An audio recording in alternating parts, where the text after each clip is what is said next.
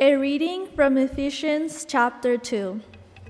So Jesus came and proclaimed peace to you who were far off and peace to those who were near. For through him both of us have access in one spirit to the Father. So then, you are no longer strangers and aliens, but you are citizens with the saints and also members of the household of God, built upon the foundation of the apostles and prophets, with Christ Jesus himself as the cornerstone. in him, the whole structure is joined together and grows into a holy temple in the Lord in whom you are also built together spirit, spiritually into a dwelling place for God. Here ends. Personal point of privilege. Hey, it's fun to have Dr. Pam Brubaker back with us. yes. She is one of our retired religion faculty and one of the great peace and justice activists in the world today. And so we thank you for your ministry. I have two stories I want to share with you today. It happened during a time of great turmoil in our country in the 60s. All around the country, racial tensions were escalating. Dr. Martin Luther King and President Kennedy both killed. The Vietnam War split our national spirit and raised all kinds of questions of conscience and conviction. Hoping against hope that teenagers could build bridges of hope across ethnic boundaries and culture, the old American Lutheran Church planted a series of encounter schools. This was very 60s. It was groovy. In one such encounter, a group of black teenagers from the north side of Chicago gathered for a week long conference with a group of teenagers from the southern part of Wisconsin. They were together for a week of dialogue and hope and sharing. It was a great ideas and one in which the facilitators had high hopes. But it was not working. During the meetings, the white kids sat on one side of the room, and the black kids sat on the other. At meal times and worship occasions, it seemed as if there was this invisible dividing wall separating them. The black kids said the white kids were being phonies, being polite to their faces but dismissing them behind their backs. The white kids said that the black kids were being rude and standoffish with chips on their shoulders. No one seemed to notice Peter, a young adult from Wisconsin.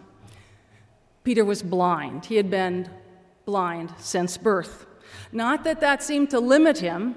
He had a little bicycle that he would ride around his small community in Wisconsin. He was even known to be a guide for a canoe trip in their local river. He swamped the canoe many times, but he kept paddling. It may have been that the other teens thought that Peter was not only blind, but he couldn't hear. Perhaps they thought he was deaf because they would say things within earshot of him that I don't think any of us would be proud to hear. Peter heard every put down, every racial slur. He listened to that which was said underneath the words, and he heard voices of fear, insecurity, lack of trust, and just plain ignorance. The weight of the week grew on him. At dinner one night, Peter rose from that round, kind of campy table there in the dining hall. And when he did so, the room kind of hushed. Do you know what you are doing? Peter said. You're letting anger and fear ruin this week. And then he said some things about how God wanted them to tear down the walls and to be light in the world. He said that if folks in the church couldn't encounter each other in a spirit of dialogue and openness, well, then the whole wide world was doomed. The room hushed. It could have gone either way. But after a few moments, a tall kid from Chicago stood up, his very stature commanding attention. And he said, The blind kid, the blind kid is the only one here who can see. The transformation, the recreation, well, it wasn't automatic, but it did start. Forgiveness started to be asked for and received. The teens began to speak about their tears and the barriers that they had experienced within their local communities. And in the end, you could feel a spirit of rejoicing, not because they were ignoring their differences or their attitudes, but because they had encountered each other and the heart of their faith. Three weeks ago, at a 3G network training session, the CLU students who were gathered in a room played a game. Now, I know this was a game that some of them had learned at a diversity treat sponsored by International Multicultural Programs Office. The game is called If You Only Knew Me. In this experience, the members of the body gathered each answer that open ended question If you only knew me, you would know that. And then they just, they just share uh, their histories, their orientations, their convictions, their successes, their challenges. And everyone else sits in silence and listens with attention. Oh my goodness, we were playing this intimate game, and it was only the second time this group had gathered. The group, some of them knew each other, some maybe were even roommates, but others were Australians. That's a combination of strangers and aliens. Some of them were strangers to each other. And sure, all of us were CLU, but that doesn't mean you have an automatic intimacy, does it? I felt pretty cautious that night, and I was a little fearful. Did we have a sense of safety among this group that was just being formed? Would each group member respect and honor the personal sharing across divisions that might occur? But the game began. I wasn't in charge, and they didn't ask my permission. If you only knew me, you would know that. And then the group leader kind of started to share. And then each of us, in turn, all 16 of us, shared and told things about our life that I don't think we really planned on sharing. And after each person spoke, our group leader asked us to pray together. And we did so with deep appreciation and gratitude for the similarities and the differences among us. A new community was being formed. We knew some information about each other the color of our hair, maybe our eyes, which among us wore glasses. Yet as we spoke, a dividing wall was being broken between us. We knew something of each other's histories and pains and deep yearnings and celebrations you could feel a spirit of connection, of koinonia, not because we were making light of our differences, our histories, but because we had encountered each other and something deep in our faith. The heart of the Christian faith speaks to the conviction that God, in the person of Jesus Christ, has broken down every barrier that exists between us through his life, death, and resurrection. Jesus is that barrier breaking presence that brings reconciliation where there are great divides.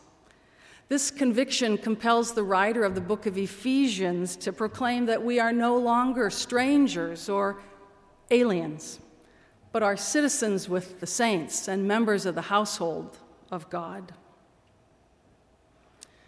I think that what Peter, that kid from Wisconsin, and what Jay, the 3G network student intern. What they're doing is calling people to encounter each other in a spirit of openness and peace. They're asking us to tear down the walls that separate us from each other. They're inviting us to welcome and acknowledge our histories, both the things that bring us together and the things of which we are filled with shame. And especially those things where we have treated each other with ignorance and pain. And they're calling us also to be light in the world. This week is Hispanic Heritage Week at CLU, and students from the Lasso Club have been hosting events for students and staff. They're sharing from their rich culture and tradition, their food, and their dance. They are barrier breaking students, calling us to encounter each other in a spirit of dialogue and openness. Tonight, the first Come Together Now event will be held in the Chapel Narthex, bringing students from different faith traditions and value convictions together to talk about a concern in the world. And they are barrier breaking students, calling us to encounter each other in the spirit of dialogue and openness. Events like me, like these, speak to me of some of the core convictions of a place like Cal Lutheran that we do believe in the dignity of every person, that we engage the whole world in its diversity, that our diversity is something to be treasured and fostered, and that ultimately we are better together when we are no longer strangers and aliens, but members citizens with the saints, and members that is the household of Cal Lutheran. The Jewish poet and philosopher Noah benShea has said that understanding is living in a house where every room has a point of view. Today, let's celebrate this big house, this big, big house, which is the gift of our community at Cal Lutheran. Amen. Today, we want to thank the Women's Chorale for being with us and singing. There are two soloists that we will uh, encounter and meet today. One is Samantha Winter and Kirsten Fuchs.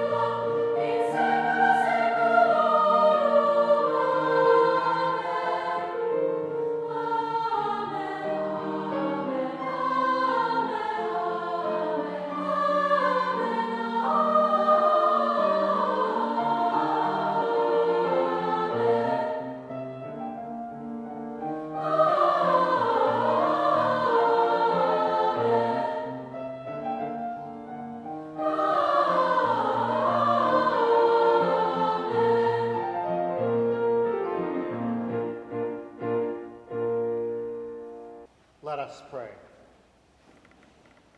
For the members of this community, that we may find ways to help build a world of respect for human life and culture, we pray to God, oremos al Señor. Señor, ten piedad.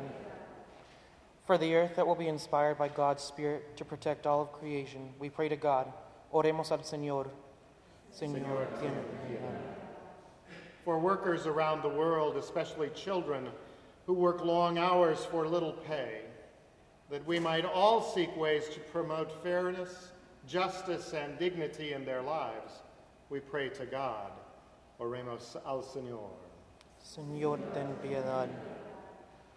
For leaders around the world, that they may find ways to bring an end to war and violence and promote peace and development for all nations, we pray to God. Oremos al Señor. Gather our prayers together and hold us in love. Amen. Please stand for the blessing. The Lord be with you El Señor esté con ustedes. and with your spirit. Let's try that again. There's more parts than you're used to, we know. We ready? The Lord be with you. El Señor esté con ustedes. Oh. I'll speak, Andrew will speak, and then it's your turn. Here we go. The Lord be with you. El Señor esté con ustedes. The blessing of Almighty God descend upon you. La bendición de Dios Todopoderoso descienda sobre ustedes. Amen. Go in peace. Pueden ir en paz. Thanks be to God. Demos gracias a Dios.